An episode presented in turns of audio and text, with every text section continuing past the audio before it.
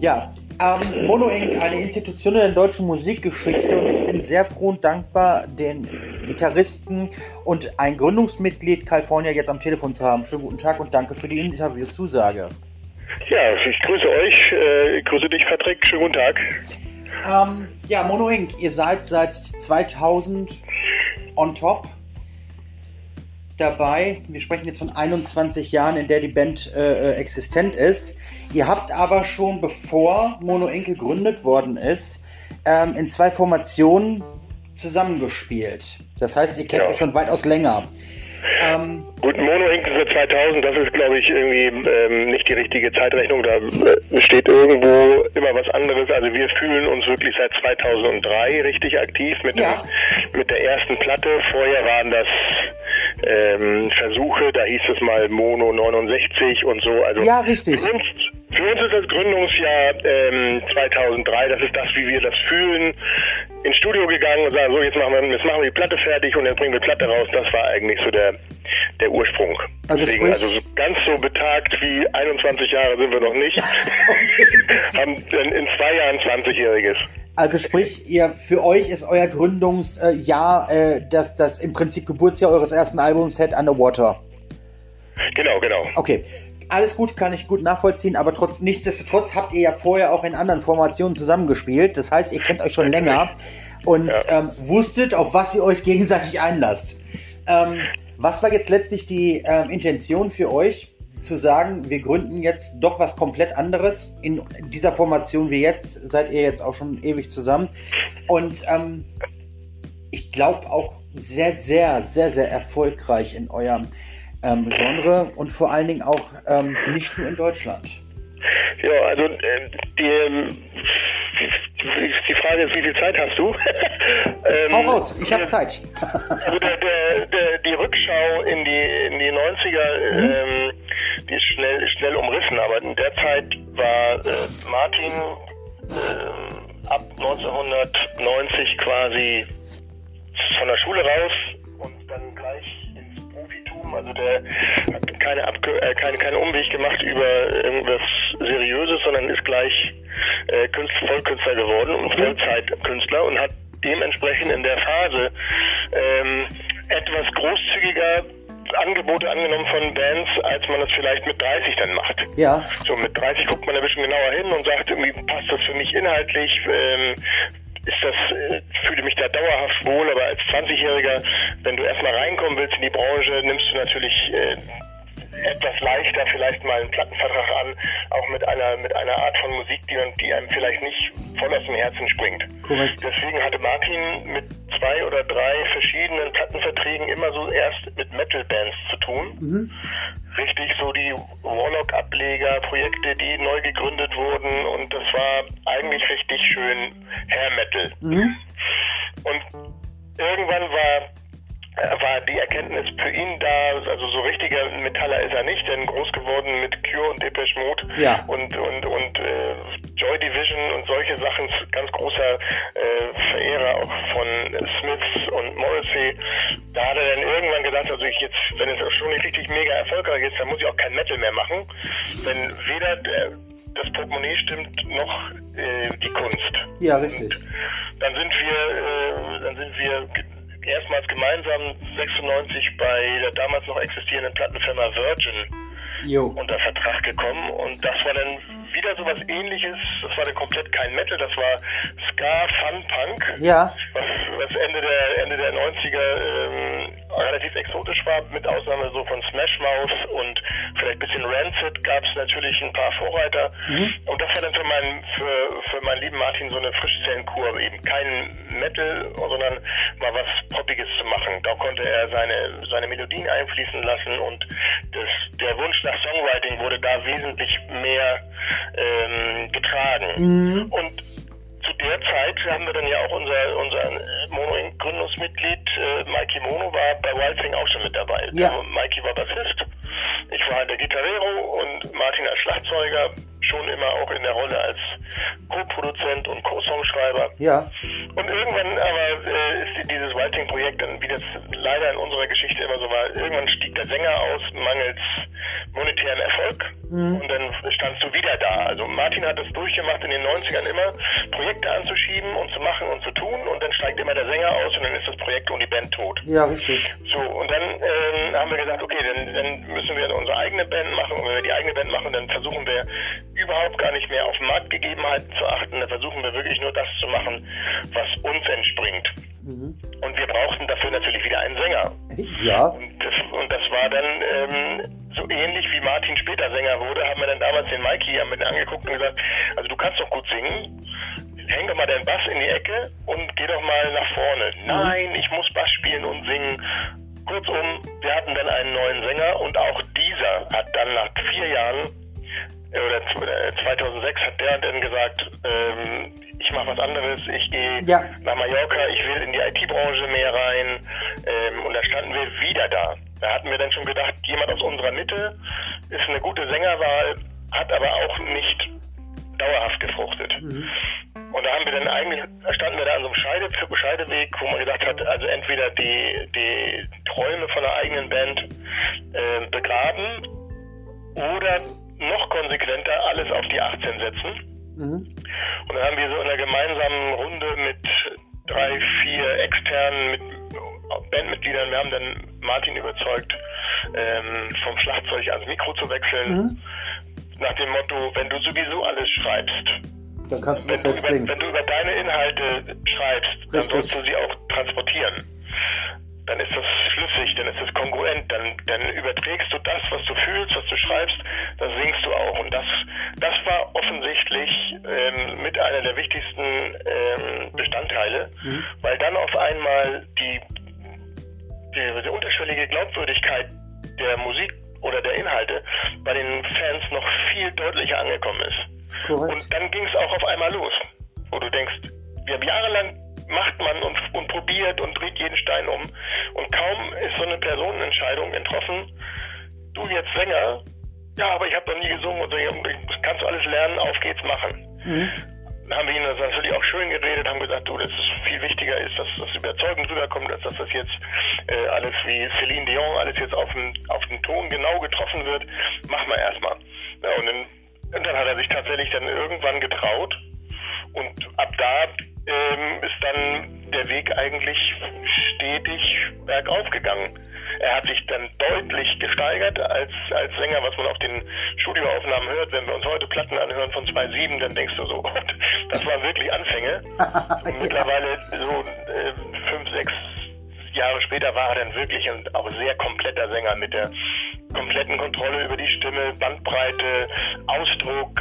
Also der, der ist ja fast nicht wiederzuerkennen heute. Mhm wie, wie, wie voluminös die Stimme klingt. Also es hat sich da auch weitergebildet, geschult und einfach dann äh, ist einfach so richtig reingewachsen in diese Rolle. Und ja, jetzt weiß ich nicht mehr, wie die Ursprungsfrage war. Das war nicht schlimm, das war, das, das, das, das, war schon richtig, das war schon richtig beantwortet. Ähm, genau das war ja auch das, was ich ähm, gefragt habe. Was war die Intention, die Band zu gründen und wie war das dann halt mit den Sängerwechseln? Das hast du ja alles gut beantwortet. Genau.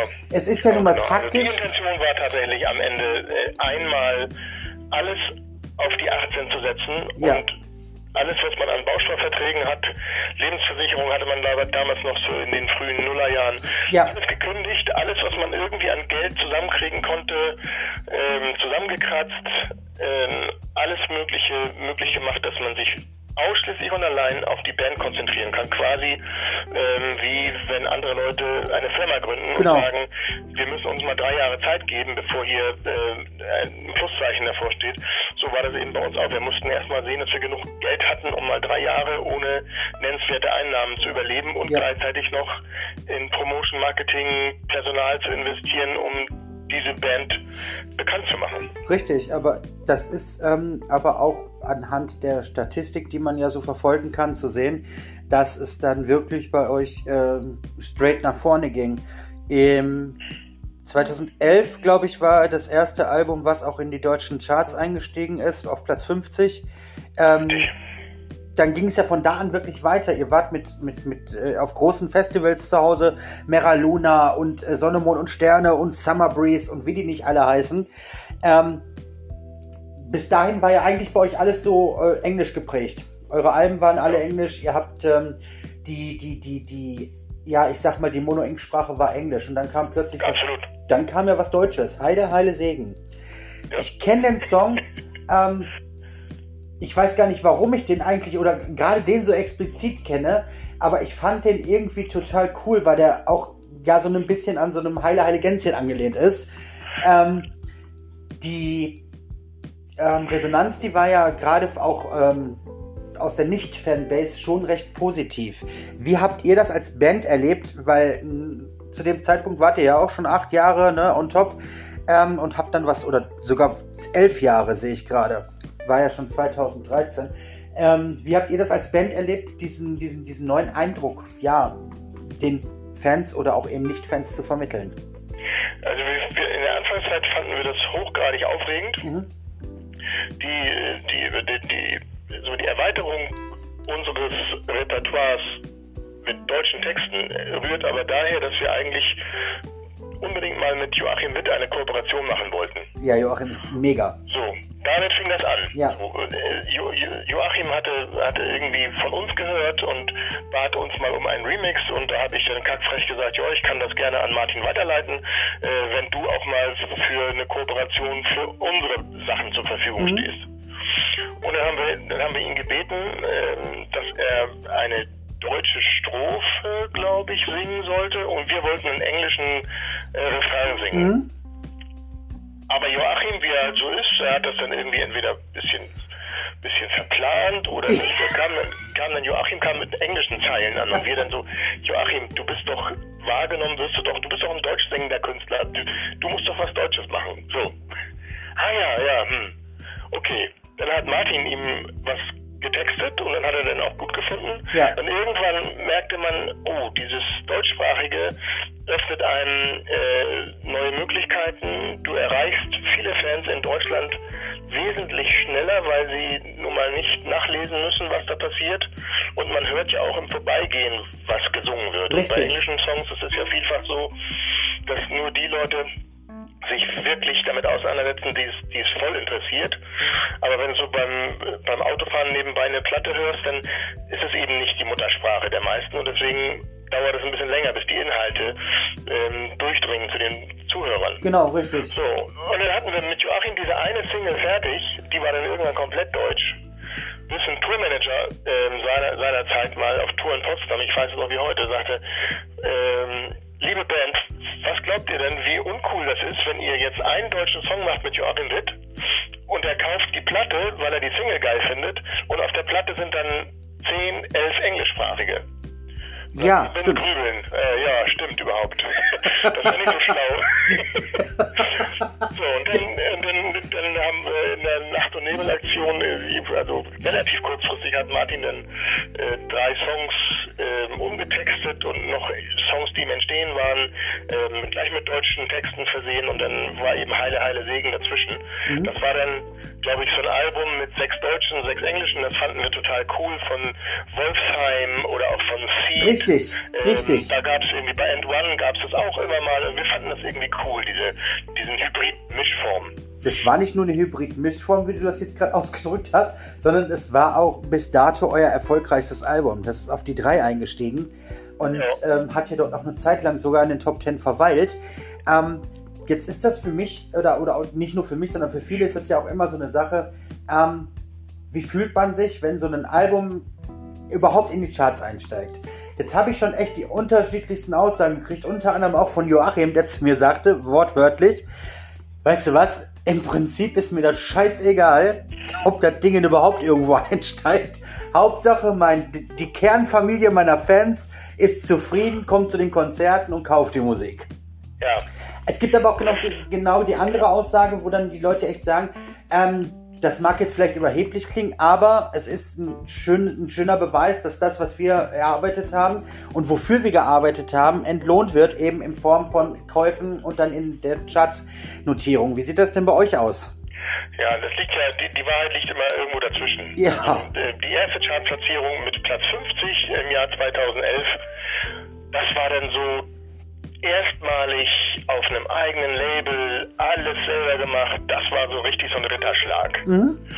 Weil du ähm, gerade so, ich bin Baujahr 68, wir sind doch noch geprägt mit dem mal, dass Charts was wert sind. Und Richtig. In, in den Medien, es wird immer über Charts geredet und irgendwie war diese Platz 50, das war so richtig Sektkorken, richtig, richtig tolle Leistung, weil wir das alles aus eigener Kraft geschafft haben. Ohne. Universal, ohne Virgin Records, ohne alles. Und wir hatten vorher mit keinem der anderen Projekte jemals ein Chart-Entry. Nee, deswegen sage ich das ja. Das war ja euer erster Starteinstieg, richtig. Genau, und weil man, man, man, man, man ist halt als, als, als jüngerer Mann, jetzt Joachim hat natürlich so eine gewisse Altersmilde schon. Ähm, und auch die Weisheit, er hat schon, hat schon goldene Platten im Schrank. Ja. Ähm, der kennt sich schon damit aus. Ja, Aber richtig. wir waren natürlich, wir wollten erstmal dahin kommen und waren wirklich sehr, sehr, sehr äh, glücklich damals über die 50. Mhm. Und dann ging das weiter. Als wir das erste Mal Top 10 waren, 2012, da haben wir gedacht, du erlebst es nicht mehr. Also das sind ja normalerweise, waren es ja nur unsere großen Heroes sind dann mal so Top 10 gegangen. Korrekt. Und wenn du das dann selber hast, dann denkst du so, Alter, das ist ja schon echt eine Ansage. Und dann wird's, wird's, dann wird's langsam, aber auch abstrakt. Dann kriegst du ähm, von dem Vertrieb oder von den, von den Partnern, kriegst du die Stückzahlen genannt. Und dann sagt dir jemand, ja, wir haben jetzt hier in der ersten Woche 12.000 Platten verkauft. Mhm.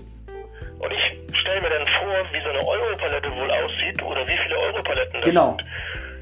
Und dann denke ich mir, alter Schwede, das ist, das ist ja wirklich schon in einer Woche, das ist ja, da müssen ja 12.000 Leute, man hat die ja nicht gezwungen, sondern die sind ja wirklich freiwillig losgegangen. Genau. Und die mögen unsere Musik so gern, dass sie sogar dafür Geld ausgeben. Und das fand ich, fand ich super erhebend, als wir das erste Mal in den Top 10 waren. Mhm.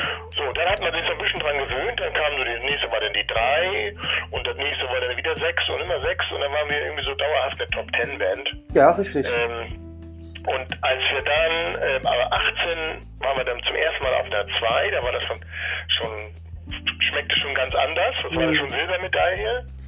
Und ähm, 19. die Eitelkeit ist dann doch trotzdem bei uns vorhanden, weil Ja. wir ja immer noch auf dem Weg nach oben sind. Denn hast du immer noch, du hast immer noch Impulse, Anreize. Du bist ein bisschen sportlich auch. Man möchte immer noch mal ein bisschen mehr. Man möchte sich selber, seinem Team, seinen Fans, der Familie, du möchtest es allen beweisen, dass Ja. du es drauf hast. Richtig. So, und da war dann die, war dann nach der 2, da waren wir natürlich auch schon mega dankbar und so. Aber man hatte sich schon ein bisschen an Top 10 gewöhnt. Und dann haben wir bei Book of Fire von Anfang an vollkommene Kraft gebündelt und gesagt, ey, wir, wir versuchen das jetzt mal, weil natürlich auch das gesamte Umfeld dann heiß geworden ist. Und Genau. alle wollen dann, äh, alle wollen dann sich irgendwann mal diesen Award da auf die Fensterbank stellen, den du von der GfK bekommst. Richtig. Mit Nummer 1 Album. Naja, Genau. und dann, äh, Martin hat eigentlich alles gemacht wie immer. Ähm, so, weil du, du kannst ja nicht, du kannst ja nicht besser schreiben, nur weil, weil die Band und Label und Vertrieb und alle möglichen Verlage, alle sagen so, jetzt mach mal, jetzt mach mal ein Album. Das kannst du ja als, als Künstler nicht planen. Nein. Aber das gesamte Marketing drumherum, auch die Ideenfindung, dann so ein E-Book rauszubringen, wo die ganze Geschichte nochmal vorgelesen Korrekt. wird, die Umsetzung der Videos, also das war dann alles so auf, auf, auf ähm, äh, Erfolg irgendwie schon gebaut im Umfeld. Mhm. Die Band wurde bekannter, die, äh, die Spielpositionen auf Mira Luna wurden besser, Zuschauerzahlen stiegen an. Klar. Also du merkst es überall so, dass da ist im Untergrund passiert da was. So. Und dann hast du irgendwann hast du dann deine Eins. Und ich glaube, dass wir jetzt, jetzt sind wir solide oder, oder, solide, jetzt, jetzt sind wir im Reinen mit uns. Also wenn wir, wenn jetzt die nächste Platte auf 10 geht, dann wird man sagen, ja, es ist denn so, wir hatten einmal im Leben die Eins, ob das denn jemals wieder so ist, das ist jetzt nicht mehr so das Wichtig. Elementare. Ja, richtig. Aber auf dem Weg dahin ähm, kann ich jeden Künstler verstehen, der eben diesen, diesen Ehrgeiz verfolgt, zu sagen, ich möchte das auch, auch irgendwie mal erreichen. Genau. Weil wir ja alle von, wir träumen ja alle, seitdem wir kleine Kinder sind, von, von, von irgendeinem so diffusen Bild eines erfolgreichen Rockmusikers. Das So. stimmt. Das drückt sich aber dann ja irgendwie, manifestiert sich das in so einer Chartposition. Dass die, dass die eigentlichen Verkäufe heute längst nicht mehr das sind wie, wie vor zehn Jahren und schon nicht mal mehr, was man vor fünf Jahren Nein. noch, noch mehr verkauft. Also, aber da, wie soll man sagen, darüber sollte man sich nicht ärgern. Das ist der Lauf der Dinge, ist der Lauf der Technik, dass Ja. Streaming immer wichtiger wird. Trotzdem ist es sozusagen ein Abbild deiner Leistung und eben auch für, für alle Beteiligten, nicht nur für die Band, sondern auch für alle, die, die da mit dran arbeiten, ist das ein, ein schöner Ritterschlag, wenn du eine schöne Chartplatzierung hast Richtig. und das dann sozusagen mit unter das Kopfkissen nehmen kannst. Jetzt ist es ja so, du hast gerade selbst das Album angesprochen, The Book of Fire, das äh, bis, bis, bis Stand heute euer erfolgreichstes Album mit der 1. Ähm, am 10.12. erscheint eine Platinum Edition von Ja. The Book of Fire. Also, was erwartet die Fans? Was äh, äh, wird diese Platinum Edition erhalten? Und ähm, warum habt ihr euch dazu entschieden, dieses zu machen? Ich darf mal ganz kurz einen Schluck Kaffee trinken. Ich hoffe, ich schlürfe nicht. Nein, mach mal. Nachher. Ähm, die, die Platinum-Edition ist ein, sagen wir mal, eine, eine Namensschöpfung von unserem Management-Team. ja, So, und die, äh, die Intention, das zu machen, äh, gab es nicht, bevor wir im Sommer diesen Jahres als eine der wenigen Künstler äh, eingeladen wurden, Konzerte zu spielen. ja, So, also in, in, in, in tiefer, in tiefer Dankbarkeit sind wir ähm, neben VNV Nation und in Extremo sind wir eingeladen gewesen, sogenannte Strandkorb Open Airs zu spielen. stimmt, habe ich gelesen, ja. So, und da muss man sich mal vorstellen, du bist in, innerhalb der Pandemie und allen, allen äh, geht es schlecht und, und äh, viele, viele sind zur totalen Untätigkeit verdammt. Aber wir waren ähm, durch das Nummer 1 Album wahrscheinlich, waren wir gerade eben groß genug, attraktiv genug, um, um diese doch äh, schwer gegenfinanzierbaren Konzerte zu spielen, wie im Hamburger Hafen oder in Wiesbaden Genau. im, in, im Fußballstadion oder in Mönchengladbach im Hockeystadion. Also richtig große Shows. Dazwischen eingebettet war, weil Sachsen im Gegensatz zu heute eine ganz niedrige Inzidenz hatte, gab es ein Konzert im Wasserschloss Klaffenbach bei Chemnitz mit ganz normalen Bedingungen. Da gab Stimmt. es keine Masken, da gab es keinen Abstand, gar nichts. Stimmt. Und als wir äh, das Konzert kurz vor der Brust hatten, häuften sich die Fragen, so wir haben wir haben diverse Kanäle, wie wir mit Fans kommunizieren. So, wir haben tatsächlich einen eigenen WhatsApp-Account, Cool. die Leute uns anschreiben und ähm, ich schaffe es nicht jeden Tag alles zu beantworten, aber ich gucke dann immer mal rein. Du siehst eben über Instagram, über Facebook, teilweise über YouTube, wann kommt denn von dem Sommer, wann gibt es da, macht ihr davon eine Live-Platte, macht ihr eine Live-Platte Cool. mach dir eine Live-Platte. Und wenn du das oft genug gelesen hast, dann sagst du, Jo, wir machen. wir spielen, wir spielen da in Chemnitz, in diesem Wasserschloss. Die Atmosphäre ist blendend, das Wetter ist gut. Lass mal mitschneiden. Und ähm, für einen Videomitschnitt war das zu kurzfristig, aber Audio, sprich nur Ton mitzuschneiden, Mhm. das war äh, relativ kurzfristig möglich. Und dann haben wir die Entscheidung getroffen, wir bringen eine Live-Platte raus. Mega. Dann kam ähm, unser Manager, der dann sagte, ja, aber nur eine Live-Platte rausbringen, irgendwie ist doch auch nicht cool. Ähm, es gibt bestimmt einige, die das Album noch gar nicht kennen, die das noch nie mitgekriegt haben. Lass uns das doch irgendwie zusammenfassen. So, und dann finde ich das persönlich immer recht schwierig, wenn du als, als Band oder als, als Label einen so einen zweiten Aufguss von einer Platte machst Mhm. Wo dann, wo dann äh, quasi angenommen jetzt, da ist jetzt die normale Studioplatte drauf, die vielleicht die intensiven Fans schon haben und dann müssen sie die, die Studioplatte nochmal kaufen, nur um an die Live-Platte zu kommen. Das ist ja, hat ja irgendwie ein Geschmäckle. Hast So, und um das, ähm, um das dann ähm, auszutricksen oder um den äh, sozusagen den, den zweiten Kauf von The Book of Fire ein bisschen zu erleichtern, ähm, hat Martin dann äh, gesagt, warte, ich habe doch hier noch die ganzen Kompositionen liegen. Was haltet ihr denn davon, wenn ich alle Songs in ihrer Ursprungskompositionsform am Piano einspiele? Mega. Und da habe ich dann langsam gesagt, so, jetzt wird dann ein Schuh draus. Dann können wir auch ähm, aller, aller reinen Gewissens auch unseren, unseren Hardcore-Fans gegenübertreten und sagen, ihr müsst ja The Book of Fire nicht hören, weil ihr das kennt ihr ja schon, vielleicht aus, dem, aus 2020, aber wenn da eine Live-Platte dabei ist und wenn eine Piano-CD dabei ist, dann kriegt ihr quasi zwei CDs und das ist ja alles immer noch der Preis von einem. Richtig. Dann, dann ist, dann finde ich, kann man da kann man da gut in den Spiegel schauen. Und jetzt hat sich die Farbgebung von dem Cover noch so verändert, dass ich es fast besser finde als das Original. Und ich kann äh, wunderbar äh, äh Interviews geben und über die Platinum Edition berichten, Richtig. weil wir ein absolut reines Gewissen haben mit der Live-CD und äh, der Piano-Version CD. Dann ist quasi The Book of Fire, was CD1 ist, ist für die Leute, die jetzt erstmalig auf die Band aufmerksam geworden sind, was tatsächlich in 21 auch passiert ist. Da waren viele Fans bei den sogenannten Strandkorb-Konzerten, die sagten, wenn ich sehe euch sie zum ersten Mal und so. Mhm. Und ich hätte gedacht, wenn du zum Strandkorb-Konzert gehst mit Abstandsregeln und 3G und äh, so, dann, dann bist du, dann bist du schon infiziert von der Band. Ja, aber anscheinend ja nicht. Aber das ist auch aber gut es so. gibt eben genug Leute, die dann irgendwie gehört haben, ey, das musst du dir mal angucken und so.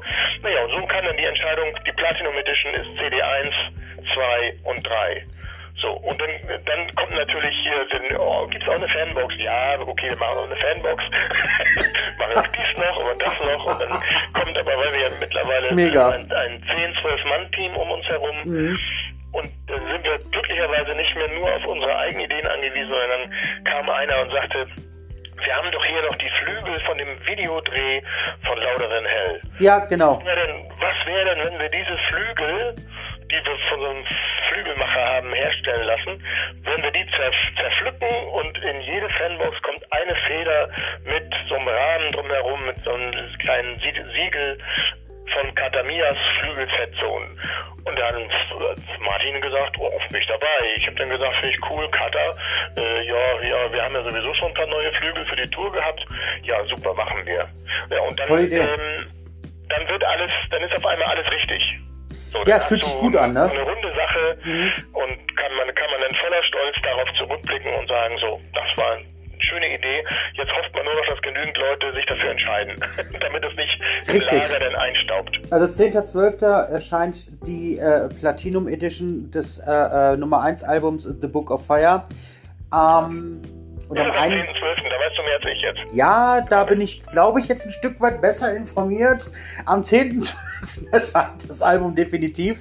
Okay. Ähm, und was ganz, ganz besonders toll ist, wir drücken uns jetzt natürlich allen die Daumen, dass es auch so stattfinden kann, geht ihr am 31.03. auf Tour. Ja. In Saarbrücken, also jetzt stehen. Das ist ein sehr ungünstiger Zeitpunkt, jetzt darüber über sowas zu sprechen. ich hatte jetzt auch nicht vor, über die Tour an sich zu sprechen, sondern ich habe ja auch gesagt, es steht auf jeden Fall auf der Agenda von äh, Mono Inc., dass ab, ab dem 31.03. Ähm, nächsten Jahres eine Tour starten soll in Saarbrücken. Und aufhören soll sie in Oberhausen in der Turbinenhalle. Und ähm, ja. ich habe mir fest vorgenommen, auch in der, jetzt fange ich schon an zu stottern, in der Turbinenhalle dabei zu sein, ähm, um mir das ganze Spektakel einfach auch mal live anzugucken. Ähm, ja. Das ist, das ist tatsächlich ähm, auch, sagen wir mal ganz neutral gesagt, eine Empfehlung. Hm. Denn wir versuchen ähm, natürlich wie immer auch ein Spektakel abzufeuern. So, ja. Äh, möchten, möchten unbedingt, unbedingt, unbedingt, wenn du schon mal einmal im Leben so ein Nummer 1 Album hast, wie dieses Book of Fire, mhm. dann willst du ja auch, dass du die Show an die Leute bringst. Und ja, wir klar. wurden ja nach zwei Konzerten wurden wir ausgebremst. Wir haben seinerzeit nur Münster und Köln spielen dürfen und ähm, in Köln waren wir nah genug dran an diesem Landkreis Heinsberg und dann ja. war ja auf einmal irgendwie alles zu Ende. Das heißt also, wir leben ja seit zwei Jahren äh, darauf hin, dass The Book of Fire live aufgeführt wird mit Pauken und Trompeten und äh, äh, Seiltanz und was nicht allem. Ja. Da brennen wir ja darauf. Da, ja. Das, das ist ja, das ist ja sozusagen wie so ein Rennpferd in der Box, das raus will. Dass diese Tour will gespielt werden ganz ehrlich gesagt denke ich jetzt auch einfach mal, dass sie gespielt werden kann. Wird wahrscheinlich dann unter der 2G-Regel funktionieren oder 2G Plus, wie auch immer. Aber äh, Hauptsache, sie kann gespielt werden und äh, unter relativ normalen Umständen. Ich meine, ist ja jetzt auch schon möglich gewesen bei einigen Dingen, dass die unter normalen Umständen, sprich ohne Maske, ohne Abstandsregelung und so weiter stattfinden durften.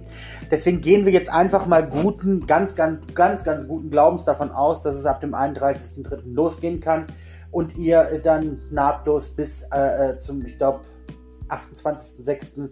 dann ähm, spielen könnt und das Album live präsentieren könnt und vor allen Dingen im Prinzip ja auch sogar ähm, das Ganze erstmalig auf äh, mehreren Bühnen bringen zu können. Ja, das wäre ein Traum. Richtig. An dem, an dem halten wir uns fest, an diesem Traum. Ja, so sehe ich das auch. Jetzt ist es ja so, ähm, wir haben es ja jetzt schon, oder du hast es auch schon selbst ein paar Mal äh, erwähnt, äh, aufgrund von äh, der Pandemie war ja vieles gar nicht möglich. Ähm, ihr habt euch aber dann nicht zur Ruhe gesetzt, sondern ihr habt euch hingesetzt und habt eben an, dem, äh, an der Platin-Edition des Albums gearbeitet. Ihr habt äh, zumindest schon mal geplant, ähm, dass ihr auf Tour gehen wollt. Was letztlich daraus wird, das kann man immer nur kurzfristig sehen. Ähm, was mich jetzt natürlich interessiert, was ist jetzt in nächster Zeit unabhängig vom Release am 10.12. bei euch geplant? Setzt ihr euch dann jetzt auch wirklich für den Rest des Jahres, sind ja jetzt auch nur noch vier Wochen, ähm, mit ein bisschen zur Ruhe und rekapituliert ein bisschen oder was, was ist bei euch geplant? Im Moment sind wir ja in der Zeit, ähm, regelmäßig Interviews zu geben, noch um, das ist schön. Die, äh, um die Veröffentlichung herum. Sonst hätte ich ja die Möglichkeit nicht gehabt, mit dir zu sprechen. und äh, ähm, dann haben wir äh, sicherlich äh, noch die eine oder andere kleine Feier mit unserem Team, denn wenn, wenn es wirklich am 10.12. ist, ich dachte 17.12., Nein, 10. am 10. ist, dann äh, werden wir sicherlich nochmal zusammenkommen mit den allen. Ähm, wir sind parallel dran natürlich an neuen Ideen, was äh, bei Vollzeitkünstlern auch, äh, was man auch bitte schön erwarten kann. So, wir haben ähm, sechs neue Songs bei uns in unserem kleinen, schnuckeligen Demo-Ordner drin. Okay. Also äh, sechs, sechs, sechs Titel von dem, von dem nächsten Wurf sind sozusagen im Hinterkopf schon in Vorbereitung. Okay. Wir haben ähm, relativ viel damit zu tun, dass ähm, wir einen Bassisten ja äh, verloren haben, der ist Ende September, glaube ich, ausgestiegen. Ja. Das war dann nach so langer Zeit auch erstmal äh, ein Ding, von dem man sich erholen musste. Wir haben ein, eine neue Person, der jetzt gerade zwei Wochen bei mir zu Gast war, ist äh, heute Morgen wieder nach Hause geflogen. Also wir haben einen äh, neuen Bassisten gefunden. Der wird eingearbeitet gerade, der ist, äh, muss erstmal die gesamte Historie kennen. Also wenn wir jetzt zwei Wochen hier bei mir zusammen verbracht, Songs gespielt, Videos geguckt von früher, damit er erstmal wirklich komplett eigentlich äh, reinwächst in diese doch relativ großen Schuhe, die da hinterlassen wurden. Ja, ja, klar. Wo ich dann auch gesagt habe, mein Lieber, ähm, sei mal bereit, dass du mal mindestens mal so 60 Songs können musst von dem, was wir so hatten. Ja. Das bedeutet eben auch viel Einarbeitung, viel auf sich aufeinander zugehen ähm, wir haben jetzt noch ein paar, paar Videos, die jeden Sonntag, glaube ich, rauskommen. Da wird noch ein bisschen Videoschnitt betrieben. Cool. Also von dieser Piano-Edition gibt es, glaube ich, jeden Adventssonntag ein Videoleckerbissen.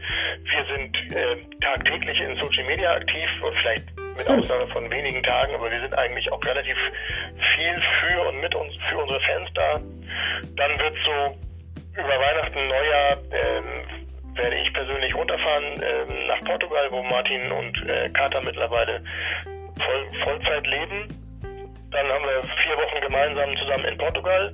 Sehr schön.